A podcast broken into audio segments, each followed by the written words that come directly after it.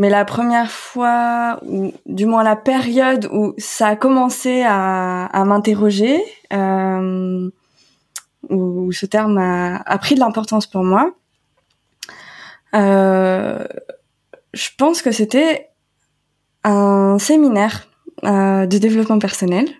Okay. Euh, où, euh, où je me suis rendu compte euh, du nombre euh, de personnes, et notamment de femmes ou de personnes assignées femmes à la naissance, qui, euh, qui ont vécu euh, des agressions sexuelles, euh, des bris de consentement, mmh. et où j'ai pu prendre la mesure de, de, de, de la difficulté à respecter le consentement, à à faire respecter son consentement, à être consciente et conscient aussi de nos limites et de les faire entendre. Et, euh, et c'est aussi à ce moment-là que j'ai pris conscience euh, d'à quel point, pour moi aussi, c'était un sujet euh, qui était euh, difficile et compliqué. Hmm. Donc ça, je pense que c'est la première fois que ce sujet a commencé à m'intéresser. Et ensuite, euh, ça a été euh, plus sur Facebook, un, une personne qui est devenue un ami à l'époque, euh, je le connaissais pas du tout, mais il faisait des posts sur euh, le consentement euh, dans la sexualité. Euh, je m'intéressais beaucoup à, à ce, cette thématique-là en particulier. Je m'intéresse toujours beaucoup à cette thématique en particulier. et c'est, je pense, c'est les premiers posts qui m'ont frappé en en me faisant me dire mais mais en fait il y a des outils, il y a des choses qui sont possibles euh, dont je, je n'avais pas idée euh, pour faciliter euh, ce consentement mutuel, cette prise en compte euh, des limites et des désirs euh, de chacun chacun. Ouais. Et du coup juste pour pour spécifier le terme parce que nous nous on sait très bien parce qu'on utilise ce terme tout le temps mais je pense qu'il y a peut-être des gens qui nous écoutent qui soit l'ont jamais entendu soit c'est pas ultra clair et dis-moi si je me trompe, mais pour moi, la définition de consentement, c'est en gros l'accord qu'on donne à une proposition, un projet, enfin quelque chose où on nous fait une proposition, et ensuite mon consentement, c'est est-ce que je suis d'accord avec ça, est-ce qu'on le fait ou pas, et que comme tu dis, euh, beaucoup de fois, on donne une réponse, et cette réponse est soit euh, biaisée par des choses, soit pas prise en compte. Et c'est le je voulais revenir sur le terme bris de consentement que tu as utilisé tout à l'heure parce que je pense que ça c'est un terme qu'on n'entend pas forcément tout le temps. C'est qu'en gros, je dis, je te donne une réponse à une proposition que tu me fais et euh, tu brises cette réponse en faisant comme si elle n'existait pas. C'est quelque chose comme ça, c'est ça? Peut-être que tu peux redéfinir un peu. Oui, tout à fait. Bah, tu, tu l'as très bien défini. Euh, le consentement, c'est simplement euh, l'accord donné à, à, une proposition. Et, euh, et j'ai envie de repréciser un accord libre et éclairé. c'est-à-dire que j'ai conscience des tenants et des aboutissants de la proposition qu'on me fait et je me sens suffisamment sécure et libre pour donner ma vraie réponse. Ouais. Euh, et ensuite, un bris de consentement, oui, c'est simplement euh, soit que ma ma réponse n'a pas été prise en compte, soit juste qu'on m'a pas posé la, question aussi et qu'on m'a mmh. imposé quelque chose, ou alors que on, on m'a posé la question, mais euh, mais au moment où j'ai donné ma réponse, j'avais pas conscience de de ce que ça impliquait forcément. Mmh.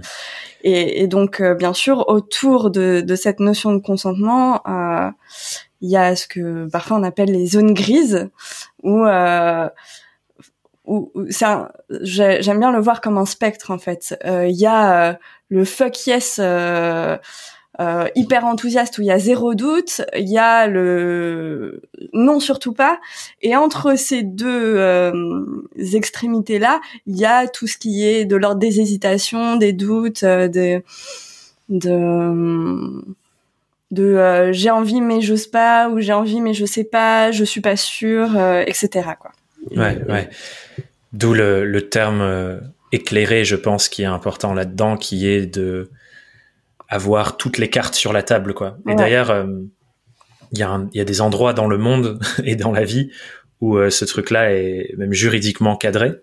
Je, mm. je en préparant la, formation sur laquelle je travaille pour l'entreprise là sur la prospection consentie, je suis allé voir que dans le domaine médical, c'est une obligation légale pour énormément mmh. de procédures comme des opérations de vraiment détailler en amont toutes les potentielles conséquences, tout ce que ça comporte, euh, le processus de telle ou telle euh, opération, pour que la personne donne en amont son consentement éclairé. Mmh. Et en fait, c'est même tout le débat de l'euthanasie, c'est qu'il y a des personnes qui euh, ne peuvent plus parler, ne peuvent plus s'exprimer, qui ont plus possession de leurs moyens et qui ne peuvent pas donc donner un consentement éclairé sur est-ce que je veux mettre fin à ma vie ou pas.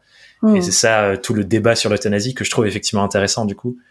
Euh, parce que bah, ce qui est recherché, c'est euh, que la personne dise oui, je veux ça, euh, je suis en pleine possession de, de, comprendre tout ce qui se passe et tout ce qui peut se passer, et ma décision est oui. Mmh. Mmh, très intéressant. Ouais, ouais, mais c'est du coup, du coup le petit parallèle et ce, qui, ce que je trouve intéressant, c'est qu'à cet endroit-là, c'est plus ou moins bien fait, mais en tout cas, c'est présent dans le débat et le discours et la manière dont les choses sont gérées. C'est dans le protocole. Alors que je pense que, comme tu disais, tu mentionnais la sexualité tout à l'heure, c'est pas forcément dans le protocole, malheureusement. Euh, par défaut, on en est loin, ouais. Hmm. Par défaut, tout se fait par euh, sous-entendu, euh, interprétation euh, et par pulsion aussi. Donc. Hmm.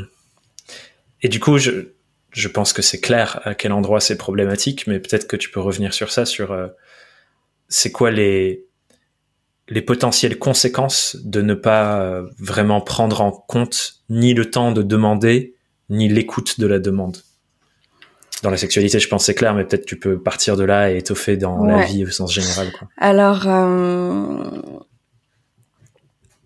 les conséquences, euh, ça peut aller du simple malaise, du simple inconfort au, au trauma à des situations traumatogènes. Euh, donc ça, donc il y a, y a différents degrés évidemment. Euh, si par exemple, bon, euh, je me suis forcée à manger euh, une part de gâteau de plus pour faire plaisir à ma grand-mère, bon, je vais peut-être avoir un peu mal au ventre, voilà. Tout le monde ne va pas le vivre de la même manière, déjà. Hmm. cette situation, pour il y a, y, a, des personnes pour qui bon, elles, vont pas, ça va pas devenir problématique, mais il y a des personnes pour qui euh, ça va euh, créer du bruit, euh, du malaise, etc.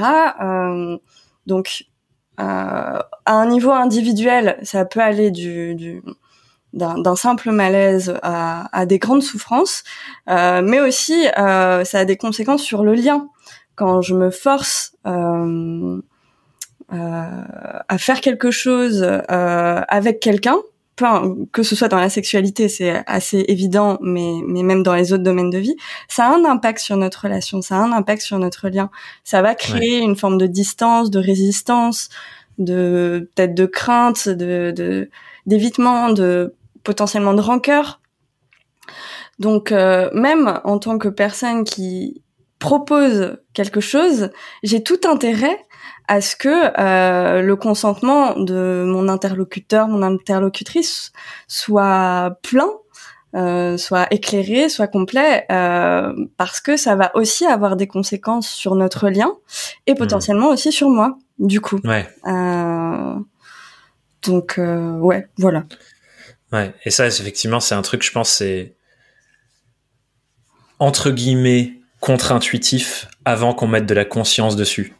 Et je pense que, tu vois, comme là, on va forcément faire des liens avec le monde professionnel et euh, la relation client, par exemple, pour les gens qui nous écoutent, qui sont euh, à leur compte. Il y a, y a, je pense, une préconception de la négociation, par exemple, où on se dit, bah, le but, c'est gagner, qu'il y ait une personne qui gagne et l'autre personne qui va peut-être perdre dans la négociation. Alors que, quelque part, si c'est vraiment ce qui se passe, donc quelqu'un rentre dans une relation commerciale avec euh, un biais de consentement par exemple. Donc c'était pas un grand oui éclairé j'ai trop envie d'y aller. Il y a mm. peut-être un moment plus tard et c'est certain d'ailleurs où on va payer le prix que le consentement de chaque partie n'était pas éclairé dès le début. C'est ça. Et euh, Isabelle Padovani disait il y a longtemps euh, dans convaincre il y a deux mots il y a con et vaincre Donc, euh, donc ouais, euh, j'aime bien l'idée de voir plutôt la négociation comme euh, trouver un terrain d'entente où, chacun, chacune des parties soit pleinement satisfaite.